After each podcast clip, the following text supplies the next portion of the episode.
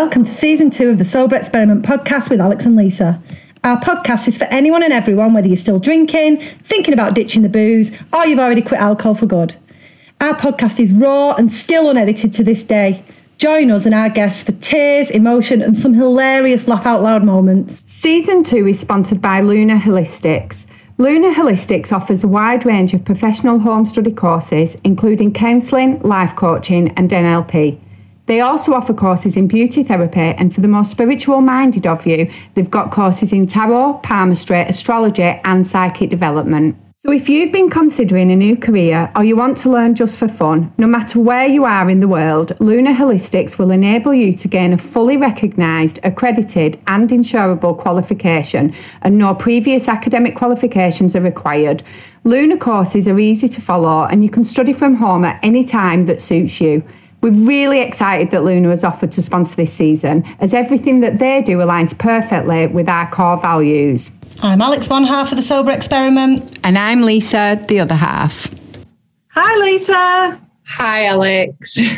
We don't actually normally put a video to our intros, do we? But we thought we'd better come on and explain the chaos that has been today. It's just been a nightmare, hasn't it? It's been such a nightmare. And I just want to say, Alex, I'm so grateful for you today because you've been amazing, just kind of picking pieces up everywhere. So thank Don't you. worry. That's what best friends are for, and I love you. It's true. Thank you. do. We've we've actually just interviewed um, a lady called Emma Belle who is amazing, and you're about to hear her podcast and watch it. And if you notice an empty chair for a good five minutes or so, Lisa really thought she was going to be one minute for a little emergency that turned into a bigger emergency, and yeah, we had to take her off, but. My amazing editing, which I do today, you won't hear it. If you're listening, you'll be thinking, what's Shannon about? You'll just think, why is Alex talking all the time? Nothing new there, though, is there? no, nobody will even notice. I Lisa, look think- behind you. Look behind you, Lisa. Jeffrey's paws coming round the door. Hi, Jeffrey. but, but um, yeah, if you watch, we'll see an empty seat and be thinking like, what's happened? But yeah, Lisa had to go. It was massively unavoidable. Emma was so gracious and just like got on with it. Um, yeah, and honestly, this lady talk about inspiration.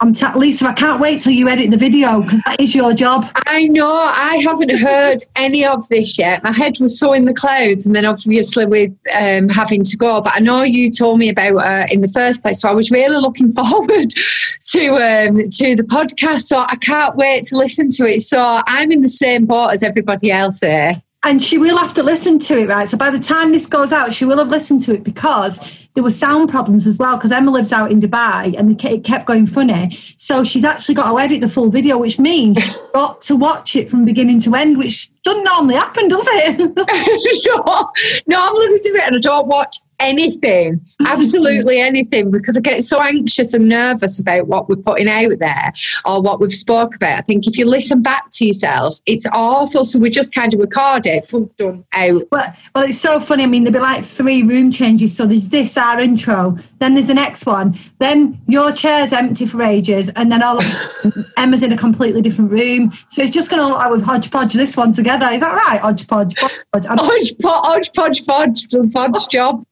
I'm sure it'll be wonderful. And I It really really. Really hope everyone enjoys it. And I just do want to say also thank massive thank you to Emma for just being so understanding and gracious, like you said. Um, yeah, I'm really excited for it. It is brilliant. Honestly, you'll, you'll love it. You'll all love it. Eee, I'm really excited. Let us know what you think, by the way. Let's get some reviews on our thing. Tell us what you think of this one. Oh, yes, we hadn't asked for reviews for ages. If you are mm-hmm. liking it, please do drop us a review because what that means is it just reaches more people, doesn't it, as well? Yeah, yeah. And we If you don't like it, don't bother. Just, just don't bother. Just keep, just keep your opinion to yourself. we only like good opinions that agree with ours. and yeah. Hi Emma, thank you so much for joining us and agreeing to share your story with us today. How are you? I'm good, thank you. How are you guys doing? Yeah, I wish we were in Dubai. Put it that way. oh, I know you can just tell you somewhere sunny. the weather's getting nice here now. So it's the opposite to England in that you stay in in the summer and you go out in the winter. So they shut the outside bars and restaurants for the summer because it's too hot because it gets like 50 degrees. Um, and then now it starts to cool off and it's like 30s, you know? So it's the complete opposite to home. How long have you lived out in Dubai? About two years. Um, and then before that, I lived in Switzerland for about four. Oh, how beautiful. You've done a bit of travelling. Mm. Nice. I've been to Switzerland, but not Dubai. yeah, so I, I, prefer Dubai to Switzerland um, because Switzerland's a bit sort of sleepy, a bit slow going. So maybe it's the bipolar. I like to be a bit faster. I don't know.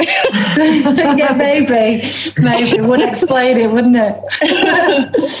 so you're um, a mentor for is it trauma or general trauma or sexual trauma? So I mentor people now in a group setting and a one-on-one setting for um, mental health. It's like coaching, but I suppose I'm good because I'm relatable because I can really relate to people that are struggling with mental health, in particular depression, anxiety, and bipolar, and also people that are recovering from sexual trauma. Um, and I'm their three steps ahead person, and it's all about accountability because I believe that, yes, terrible things happen in life to us, and to a degree, we are victims of what happens to us sometimes. But at the same time, to move forward, we have to own it and we have to take charge of ourselves and everything in our story and own all of our story. Um, so I really believe in accountability and I just learned over the years. I didn't get given many tools from psychiatrists, from therapists. I didn't give get given the day to day tools to cope with myself, my emotional self. So I mentor people to put those day to day tools in their life and actually live and own what they what they've gone through or what, what condition they live with and actually have the best of what they what they've got. I mean, what you've been through isn't the reason you don't drink. Um, so your story is a little bit different to people we've had on our podcast before because it, it's not the reason you don't drink. You you've said uh, separately that you kind of not drinking was kind of the last part of your recovery journey. Really, is that right? What I realised was is over the years I used situations, people, substances, alcohol, food, work to escape mm. how I feel. And um, although drink was never a huge, huge problem for me, substances, substance use was probably more of my thing, I suppose, if you like. Um, but I also recognized last year that I don't personally, medication has a place for my mental health.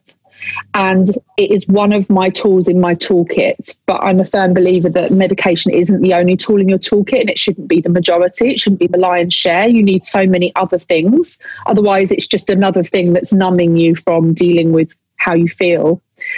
And I just started to recognize that as I'd cut out smoking, as I cut out substances, as I'd started to get a handle on my work life balance because I was a complete workaholic and then an exerciseaholic, I as I started to manage those and see that I was using them and they disappeared from my life, I started to enjoy drinking more.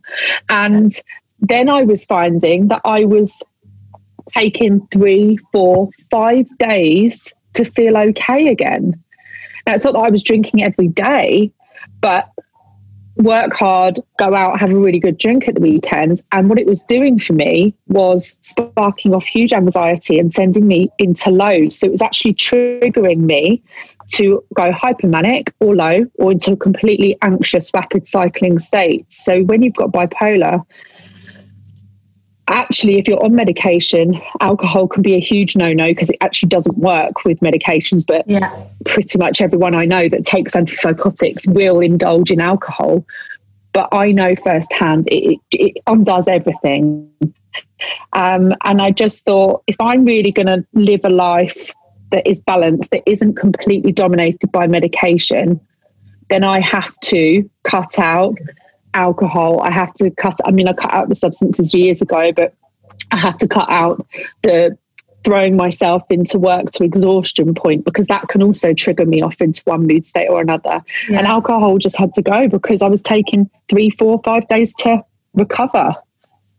Having panic attacks again, you know, stuff that I'd got out of years ago started really to dominate my life again last year. And so, yeah, unfortunately, these things, when you've got bipolar, if you don't want to live a life dominated by, you have to get real. I know by now we've kind of got people thinking, well, what is a story? What what is Emma's story? Because I was just going to say this because yeah. I've kind of I've not seen what Alex has seen, so she's kind of gone. We've got Emma on. She's fab. She does this, and I'm like, I have no clue. So for people that don't know. what what brought you to um, the coaching?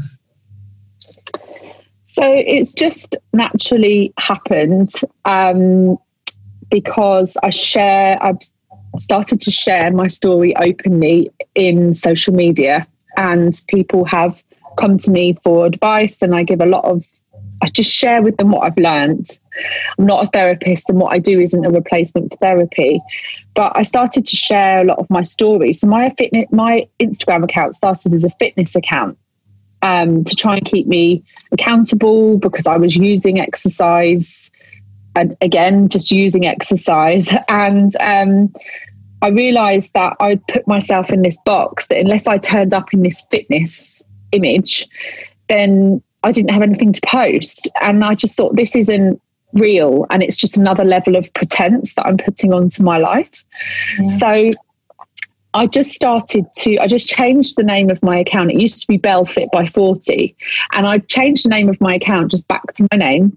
And um, I just started sharing my story. So I've always been quite open about my mental health, but I share a lot. So I documented a low and I posted that. Then I also documented um, about my abuse and sexual assault story from when I was younger as well that's the story that I saw um, on Josh's Josh Connolly from uh, who's a NACOA ambassador. Who actually we've got on the podcast next week. Um, but yeah, yeah, you and and kind of found out about you through Josh, and your story just moved me so much. You reminded me, and I told you this on message. You reminded me of somebody I grew up with. I won't name. when you said that I, and you didn't word it like this, so I'm paraphrasing, this is what I took from it. So I apologize if I've got this wrong. No, no. and you said that basically you were the kid that parents didn't want their kids to hang out with. And mm, you reminded me so much of this person that I grew up with who had a really troubled childhood and actually is doing amazing things now with their life because they've just sought for the the resilient side, the positive side. Mm-hmm. Yeah. I mean, I was I was that troubled kid. So I mean, I um, had a very difficult childhood. It, it was not by my mum, but by my father. So I had a natural father in my life who who left my life when I was like four. My mum got with my stepdad, and um, he was quite a lot older than my mum. My mum was only 16 when she had me. And his style of parenting was very narcissistic. And um, I would say that my childhood was fairly fraught with emotional mind games and abuse in a narcissistic parenting style. Um, and there was never peace in my home. It was always very difficult. So you are either being villainized or angelized. And there was nothing in between. And if you were being villainized, you're being villainized to the whole family. And it was just very difficult because um, I grew up with the belief and being told that basically the whole family was miserable, the whole home was miserable, and it was because of me, because of my behavior, because I didn't conform, because I didn't agree with his very prejudiced and they were extremely prejudiced views, and I wouldn't adopt them and take those out as my own. Um, so I was the kid that argued back, and it wasn't just over what I was eating for dinner, it was over big issues like being really prejudiced to groups of people that I didn't agree with. Like I just didn't. I still don't agree with it. I've never agreed with it, and I knew from a little girl I didn't agree with it, and um, and just the mind games really. So I decided at eleven that I would leave as soon as I was old enough to leave.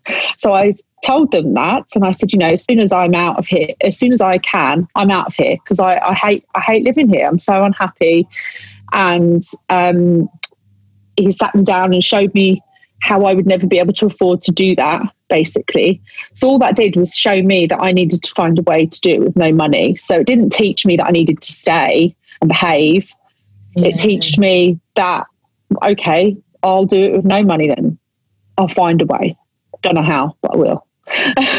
uh, so when I got to 15, I just had enough. And I was hard work, I'm sure, because there was no room for anybody to have any emotions in our house apart from my stepdad. Our whole house was on eggshells, and every single day would depend on how he was. And some day, some days, months, and weeks, he would go weeks and ignore my mum for weeks, and we'd witness it. So we'd sit in the kitchen, and he wouldn't even say hello, goodbye. He'd just walk past her, uh. in and out, in and out of the house for days, weeks.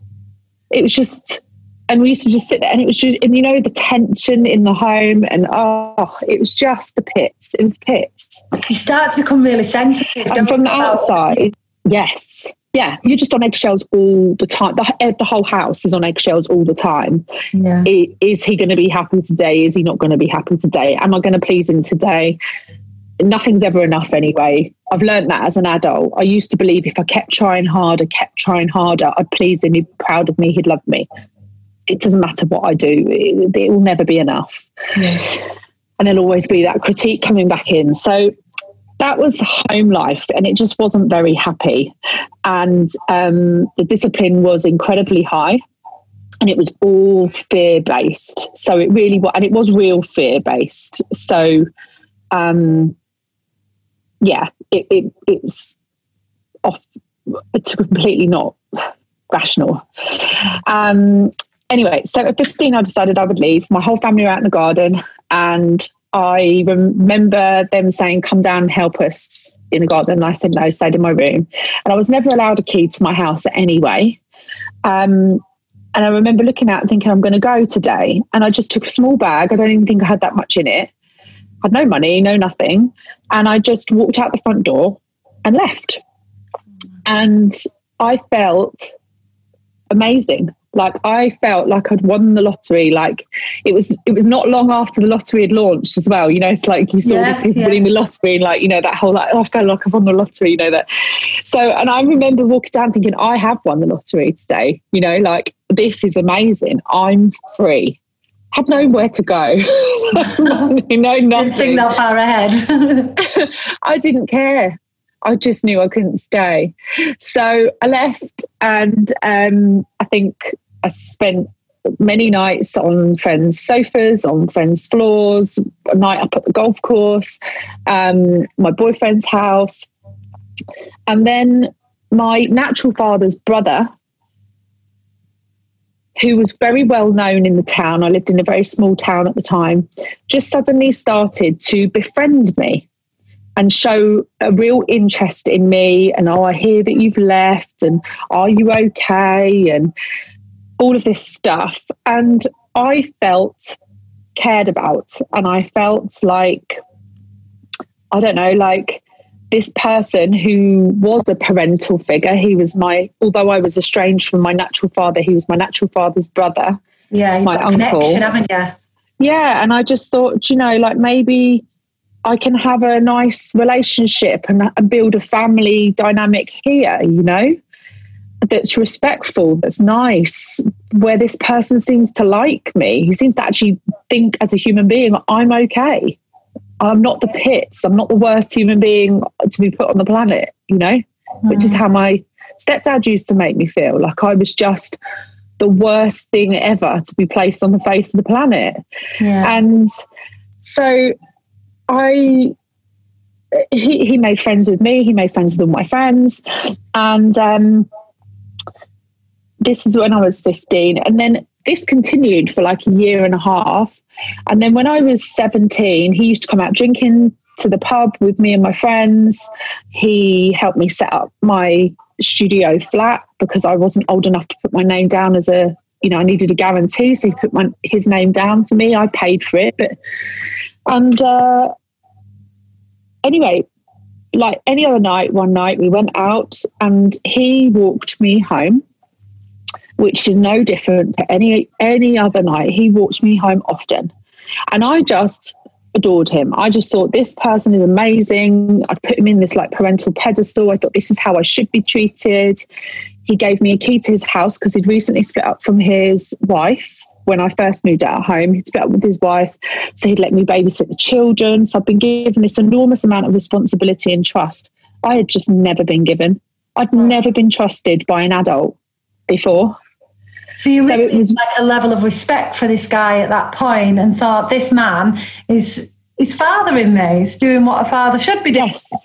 Yes. And also that he valued me, like and he trusted me. That was the big thing. I'd never been trusted by an adult.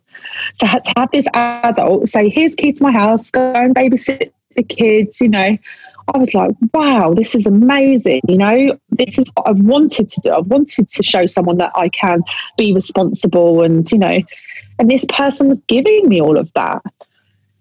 And, um, and he was a huge part of my life at the time and he was friends with all of my friends now at the time when you're young you don't think anything of that looking back why would a man of that age want to be hanging around with a group of 16 year old girls? Really? It's a bit strange looking back now as myself at this age, thinking of myself in my mid 30s. Like, why would I be hanging around with a group of 16 year old girls?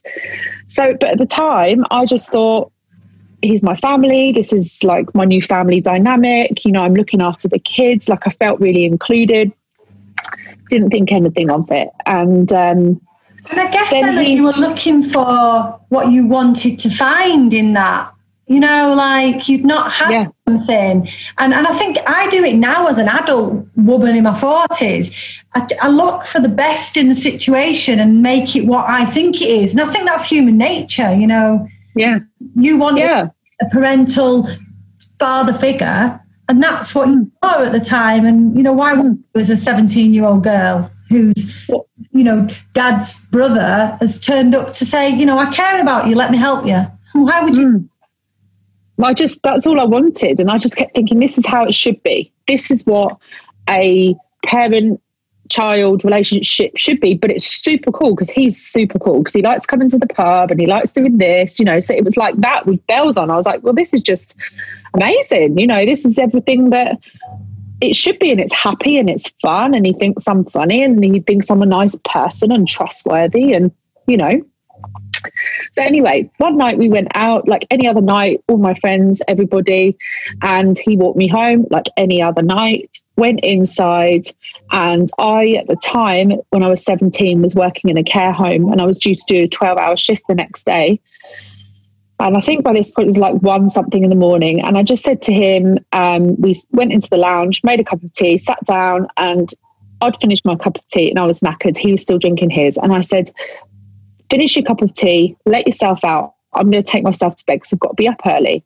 Now, if it had been anybody else, I would have waited and seen yeah. him out. Yeah, I get it. But, bec- but because it was who it was, and he'd, we'd done this a million times, I just didn't think anything of it. So I went to bed. Yeah. Now, I don't know how much later it was. I went to bed and I fell asleep. I don't know how much later it was, but I woke up and I woke up not sure if I was dreaming or if I was awake. And I woke up to somebody in my bed behind me. Now, at the time, I just had a single bed. Mm. So it's not, and I've never shared a bed with him. I've never shared a bed with him. Never even on the nights that I'd stayed over at his, I'd stayed in the kids' room. Yeah. So on the floor, and so I never had have we co-slept. Yeah. Let alone in my single bed in my flat, just never. So anyway, I woke up and I could feel his hands on me in places they shouldn't be. And I just, for, I just froze and I just thought, God, uh, and I thought, am I dreaming? Is this real? Is it not real? Anyway, then I thought, I know what I'll do because I couldn't believe it was happening. And I thought, it can't be, it just can't be. This just can't be happening. Mm. And I just said to him, at the time, I was dating this young lad, my age, same age, on and off. And uh, I said to my uncle, I said, Where is, I won't say his name, where is so and so? I thought, if I ask where he is, he'll get the message, this isn't okay. And I want my boyfriend. So I just said, Oh, you know, where's so and so? Oh, and it was so quiet and so, there was just nothing dramatic about it. I just, it was so quiet. And he was so quiet. And I just said to him, you know, where's so and so? And he just kept saying, whispering, like, because his head was here, the back of my ear, just saying, don't worry, you don't need him now. You've got me you don't need him now, you've got me. And he just kept saying that over and over again, really quiet into my ear. So yeah, so he was saying really quietly in my ear, you know, don't need him now, you've got me, you don't need him now, you've got me. So I asked for my boyfriend again one more time. And he just didn't stop. And his hands just kept moving. And I just remember thinking, I don't know what I'm going to do. So then I thought I'll just have to ask him to leave. Like he's not getting the message. So I just said to him over and over again, I said, please, I need you to leave. Please leave. Please leave. I need you to leave. Please leave. Please leave. And I just kept saying it over and over and over again. But mm. the weird thing about it was is I was just completely paralyzed still. That's I just you know, fight, flight, or freeze, isn't it? And you know, as yeah. a young girl, you're in a situation that you've never found yourself in, and you, yeah, I don't think you ever know how you're going to react to something mm you're in it. It's it's so easy to say as somebody that's not been through it. Why didn't you just scream? Why didn't you hit him? Why didn't you run? Why didn't you do something? But the reality of it is, mm-hmm. until you're in that mm-hmm. situation, you don't know what the hell your body's going to do.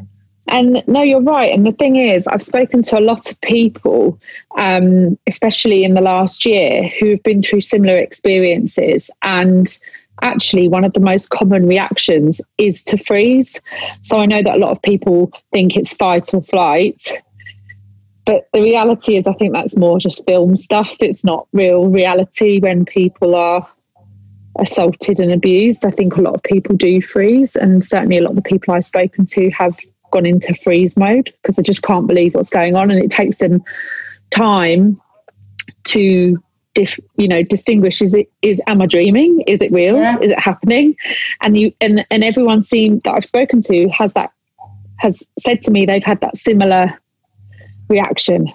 Um, Can I ask you as well? At, at that point, did you have any diagnosed mental health condition at this point? No. So, well, they had misdiagnosed me with depression. Right. When I was about 15.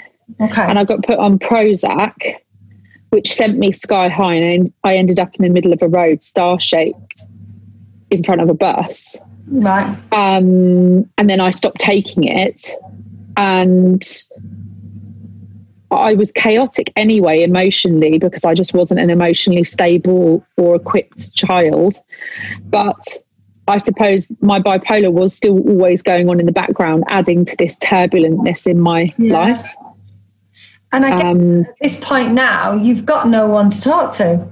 So not only are you battling with what's just happened, you've got a mental health condition that's been wrongly diagnosed and you don't know what's going on. And there's no way you're going back home, I take it. Well, this is the thing. So the next thing I remember, at this point, I was fairly disowned from my family. Mm. Um, and my stepfather, when he disowned me on and off for years, and when he did disown me, he would insist the whole family were not to see me. Um, but my mum and my brother used to see me in secret, um, which was nice. And um, yeah, so the next thing I remember is him putting his shoes on And I remember still not moving, being in my bed and hearing him go down the hall and the front door click. And the next thing I remember is my mum being at my flat and then taking me back to their family home and then falling asleep on the sofa and then being woken up with the police there ready to take my statement. So I also know through doing trauma work that when things like that happen, your memory then become can can become quite patchy in that yeah. in the like you can't remember what happened directly after or how you got from here to here, but you know you got there somehow. Um, so that's quite common too. Um, and I managed to unlock some of the memories that I had repressed doing EMDR work last year. So when I actually went and did proper trauma therapy last year, some of the memories that I'd otherwise just completely blocked came back. Right. Um, which was interesting for me. um, and so, anyway, so then I got told by my parents that, by my stepdad, that um, the police were there to take my statement, and I just said, you know, I don't, I don't want this. I don't need this. You don't need to call the police. All you need to do is speak to him and he's going to say, I'm really sorry, I've made a terrible mistake. I said, and then I just don't want to see him again. I don't need, I don't, you won't need the police. Why? He, I was convinced. I did not think for one minute he would deny it. Yeah, you just started kind of go, oh, I'm so sorry. I'm, I'm, i misread the signs. I just, yeah. What? I don't even know, but I just, all I thought was, there's no way. Like, it just didn't even enter my head. I just thought he would just say, I'm so sorry, made such a mistake. Yeah. Uh, it shouldn't have happened. And then I just said, and you know, and I just don't want to see him. And that was my solution, but that was not the solution that I was given. So they said, no, you this has to be reported to the police. Either that or, you know, we're gonna go around and kill him. And I was like, so my choice on the table was you're gonna go around and kill him. Yeah. I mean, sure they wouldn't have killed him, but you know what I mean. They were. You never know. Angry. You never know. and they were angry, right? And um, or you report it to the police. So I did. So I gave my statement to the police, and then it just became more and more chaotic. So we had to wait two years for the court case. After the police came around and took my statement, they went round to my flat. They took all my bedding. They took all my clothes off me. They took some other bits out of my apartment. Um, they took all his clothes. They went round to where he was staying um, which at the time he was at, he had a girlfriend by then, so I think he'd gone back to his girlfriend's, or she was at his. I can't remember. Anyway, wherever he was, they went and took his clothes, and they did forensics because the policeman told me once I gave the statement, he did say, you know, this won't be easy to prove because he hasn't raped you and he hasn't ejaculated inside you, so there's not a lot of evidence to be gathered which was difficult to hear because it it sort of felt like oh so it would have been easier to prove if it had been worse type of thing. So yeah i get that yeah it was a bit weird like it was like a backhanded compliment type of thing you know like oh yeah. you're lucky he didn't but if he had it'd be easier to prove you know like it's a bit like oh, i don't know a bit, bit weird i get it i get um, it and i can imagine weirdly how you must have obviously I can't empathize with it completely, but just like kicking the teeth, isn't it? Yeah. So I'm like, so, so and now I'm having for nothing. Yeah. So now I'm like, so what? Because he didn't rape me, it's going to be harder to prove. What's it had to be worse? Like what? So anyway, and I was still convinced at this point that it wouldn't even need to get that far. I was still convinced that at some point he would just turn around to me face to face and go, I did it, I'm sorry and I would just, you know, I we lived in a small town, so every time we went out, I would, if you were out, everyone was out. So I would bump into him often, and I was the troubled girl. I was the runaway girl. I was the girl that was falling out with her parents, whose stepfather at the time had told all the other parents how bad I was. Oh, and you know so I I was the troubled girl, and my uncle was this upstanding man of the town who everybody loved. He was really well known in the middle of town, a nice guy. He'd done all of this stuff to help this troubled girl, which was me. And now look what I've done to repay him for all of his goodness, you know, I'm making up this terrible story about him and I'm out to ruin his life. Like, why? So, I mean, the truth was that day, I lost a lot that day because Yeah. he was at that time the only person, the only adult parental figure in my life that I really believed believed in me. Yeah. And it's just been shattered, hasn't it, in like seconds? Yeah. So the truth was, I, I lost a lot that day. Like I lost this cool uncle, this parental figure, this person that I thought was my friend. I lost contact with his children. This little family unit that I thought that I could be a part of, boom, gone. I had nothing to gain. No, and then Everything to that, you've lose. got the, everybody around town thinking you've made it up, and so you've Yeah. got that kind of bullying going on as well. Then, no doubt. Well, it did start. So that's really what it became. So um, uh, he sort of campaigned around town about, you know, how how could she say this about me? Really played the victim. You know, she can't believe she's doing this to me after everything I've done to her, done for her. Blah blah blah. And that really turned people against me. So when I was out, I would have I had someone try and run me over in a car. I had someone bite a chunk out the back of my arm while I was in the middle of um, like the local town drinking place. Um, and it really was two years of like hell between when it happened when the court case took place which ultimately you know i left that town and i moved to a bigger town where people didn't really know me. And mm-hmm. my life just got more and more and more chaotic. The more chaotic things got around me. And every time i bumped into him in town i would be hysterical because i would just be looking at him saying please please just tell me the truth. Just Yeah, tell you start to question yourself, don't you? you like, with, with all that. Yeah. Yeah, because he used to look at me and say, he used to look me dead in the eye and go, Emma, you're mad. That I mm. can't believe you're saying this about me. You know I haven't done that. And he'd say this in front of all these people that were watching. And it and I just used to oh. say and I used to say to him, please just like tell me the truth. All you've got to do is tell me you're sorry and I'll go and and, and, and this all stops. I don't even want this to go to court. I don't didn't. I never wanted that. Never wanted that just wanted him to say sorry i fucked up and then never see him again that's literally all i wanted Oh God, Emma, that's awful. but it just didn't happen because i think like when i look back now he had a lot to lose right he would have gone to jail and he had too much to lose so to say sorry to me would have cost him a lot right And, I, and I'd like to say to people listening now, that's the end of Emma's story. She's okay. But it got worse, didn't it?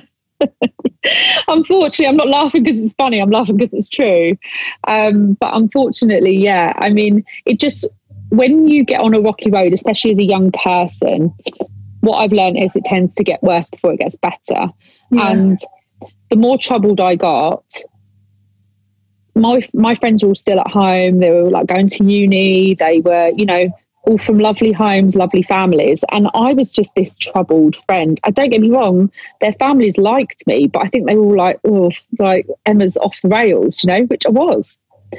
And i also had bipolar going on in the background undiagnosed so that was Yeah. adding to the chaos. So i ended up moving into a bigger town where, where i thought you know I can be here and not everyone knows me. Like I don't go to the shop and I've got people spitting at me because they're pissed off with me because of what's gone on with my uncle or whatever, right? I just so I moved to a bigger town, but the problem with that was I then became more estranged from my peers. And I started hanging around with people a lot older than me, so 10, 20, 30 years older than me at the age of 18, 19, you know? Yeah. And the problem with that is people that hang around with people who are 10, 20, 30 years younger than them, or, you know, people that are like 18 and you're nearly in your 30s, 40s, 50s, 60s, they tend to not be that desirable or they tend to be into bad things or whatever. So the people. I was hanging around with were into drugs, they were into all sorts of some of the things criminal and I was hanging around with them and they were saying to me, Don't worry, you've got us now, we'll look after you, we'll give you somewhere to sleep, you know, we'll give you drugs, we'll give you this, we'll give you that. So my life just got super chaotic and super unsafe. I hadn't done any drugs until I moved out of that small town and I got given drugs for free regularly, daily. And I took them and it was great. You know, I didn't have to think about life. I was having a great time. I was with all these older people. They're like, we were driving around, having a good time. And I was completely off the rails. and, um, and then it, it just led to me being in more and more unsafe situations and with people who I thought I could trust, who were looking out for me, who I thought were taking care of me.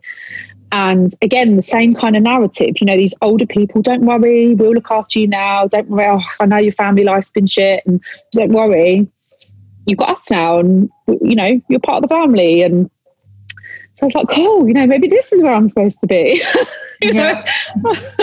I don't know. Maybe this is where I'm supposed to be. Maybe I've ended up where I'm supposed to be. And um, you know, people giving me free free drugs, which at the time I thought was amazing because everyone was having a good time. Yeah. And and then eventually you end up just in more and more unsafe situations, which I did, which ultimately led to me being violently raped by a complete stranger. And there was a lady in the other room who I never saw again after that day, actually, um, who had previously told me she was a lot older than me. Yeah. 25 years older than me, 30 years older than me. And she said to me, Don't worry, I'll never let anything bad happen to you. I'll always look after you, I'll always make sure you're okay. And I called out for her when that man started raping me. And she didn't come and she let it happen. And so I, I didn't see her again after that day. I just left. And the thing about it was, is I think after everything that had gone on, I just thought, you know, like nobody believed me then. And I had evidence, right? So they got all the forensic evidence and they found he denied ever going my uncle denied ever going in my bedroom so he denied ever going in my bedroom ever yeah. sitting on my bed nothing but they found fibers from his jeans and his t-shirt because that's what he was wearing when he was in my bed they found fibers from his top and his jeans on the bottom sheet of my bed which so was it had to be in it, it had yeah. to be in it and they were equal. So the number of fibers from his top and his bottom were completely to the fiber number equal which would indicate he was laying down, down. Yeah. not sitting up. Otherwise, it would have been less from the top and more from the bottom. And but because he called my question, my character into question. Oh, jeez! Please don't tell me this, Emma. Yeah, because by the time the court case came round, my life was super chaotic. I was into drugs, I was hanging around with people that were into criminal stuff. And this all got brought up in front of the jury. And it got discounted. So I, I don't know what the technical words are, but you know they say, oh, you know, jury discount that. But the trouble is, they've heard it, haven't once, they? Once it's been heard, it's been heard. But the point is, what he brought into that courtroom was stuff that was going on when I was 19, not stuff that was going on when I was 17 when he assaulted me. Yes, the stuff that was going on when you were 19 was probably going on as a result of the trauma that you'd experienced at 17 anyway, but he was using that against you yeah, I mean, it wasn't directly his fault what I was doing at 19, but my life just got more and more off the rails. You know, it's just the way life went. It goes from one chaotic thing to another, to another, to another. And um, so yes, yeah, so that got brought up, and unfortunately, a jury can't unhear it. And yeah. even my the person that was representing me at the end, because the verdict came back not guilty, because they have to be absolutely sure, which I yeah. can understand. The person representing me said, "Emma, you should appeal this and go for a retrial in front of a jury because." A, fresh jury because this has really tainted their view on you and how I was showing up wasn't great. You know, 19 year old Emma probably wasn't showing up the best dress, yeah. the best, you know. So I just did, I didn't. I didn't have the energy for it. I said, I can't go through another two years of getting bullied, beaten up. I just can't. I just need yeah. to write it off and, and move on. And um, so that's what I did. So, yes, yeah, so, but what it taught me was that if people didn't believe me then, when I was less chaotic, when I was 17, who was ever going to believe me when I was 19 when my life was even more off the rails and I was hanging around with really bad people. Um, so there was just no point. So I actually didn't talk about that rape for years. Like, I don't even know how long. I don't even know how long it was actually until I spoke about that. I'm definitely It's- over 10 years. It's like, honestly, I know it's your life, but it's like watching a movie. It's like this poor, honestly, I, you want, I want to say to you, this poor woman, she goes through all that and then they say, oh, you know, and it's almost like this, isn't it? Oh, that one wasn't bad enough. So let's give it you worse. And you know, like, I'm not laughing because I think it's funny. yeah, but it, and, then, and then it's like, oh, well, and I get why you didn't have the energy. I completely Yeah. get it. And I also get the lesson that had been learned by you. So, what is the point of fighting for something that's just, you were exhausted, you were drained? Mm. I, I, I mean, thank you so much for sharing it, first of all. Mm. But I think now, just before we go, it would be really important to say, well, you're here. Look, you are, you're Yeah. a survivor, you're a thriver. You yeah. have somehow, I do not know how you found strength or resilience, but you have somehow reconciled that. And now you're helping other people. You're living so where you've got your medication in balance with all the adversity that you've experienced, with the adversity you're still experiencing, you're helping others. So how? How? I'm, I'm amazed. So I just, for me, I mean, I ran, the truth is, I ran, I ran away for a long time. And this is kind of how we started um, our conversation today was that's why I used all these different things. So I was using drugs to begin with, drugs, drink, partying under the guise of partying and having a good time because it meant I just didn't have to tune in to how I felt ever. Um, and then it wasn't until I got to 29, 30, and by that point, I'd been using work. So I was still undiagnosed at this point. So I would then become a workaholic. So I'd stopped taking so many drugs. I just did them every now and again. And then I was a workaholic and setting up businesses here, there, and everywhere, which is also part of my hypermania, but also part of escaping how I feel. Recognized it was both. And then I lost, um, we I had two of my family members die very close together and then somebody else died and then my mum had like a stroke and went into hospital and is fine now but it was all just happened within 12 months really quick and that triggered me to have a complete breakdown in 2009 the end of 2009 and that's when i then went on over that next year and a half to get the correct diagnosis of bipolar and as that process was going on i went and spoke to my first ever counsellor because I'd never spoken to anyone other than like a few friends Yeah. or whatever. Went and spoke to my first counsellor, and I think that was the first time that I spoke about the rape that had happened to anybody.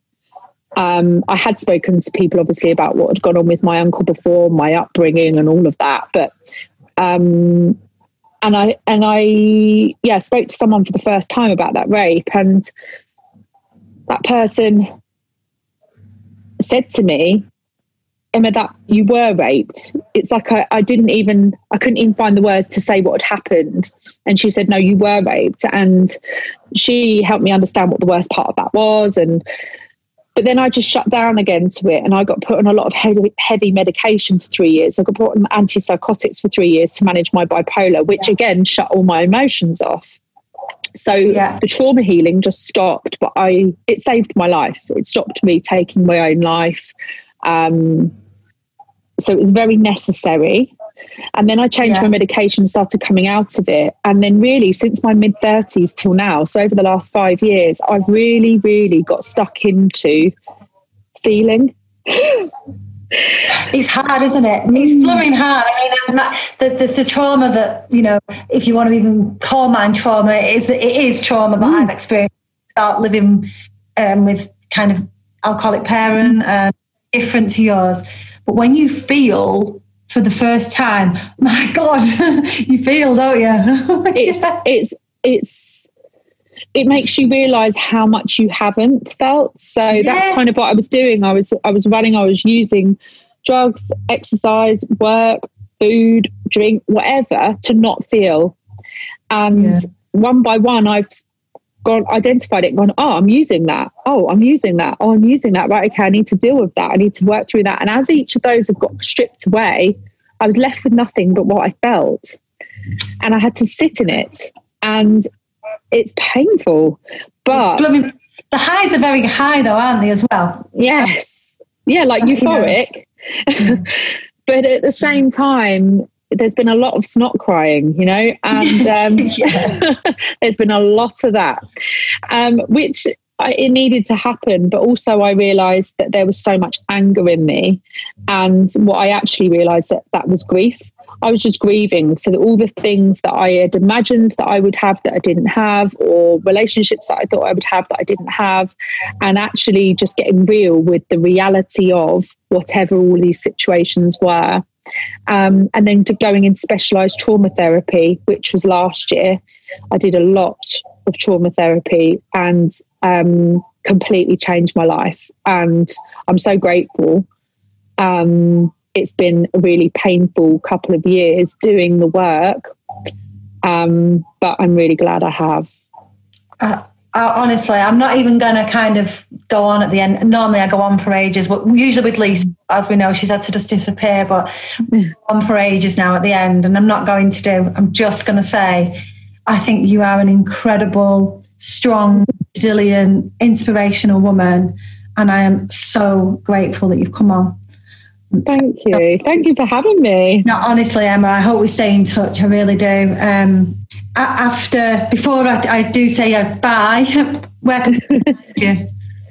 Um, so on Instagram, I'm Emma K Belle. So and um, you're going to put it in the show notes and stuff. I'm the same on Facebook and Emma Belle on YouTube. So you can just find me with my name. You're amazing, Emma. Thank you so much for sharing your story. It's going to help so many people. Thank you. Thank you.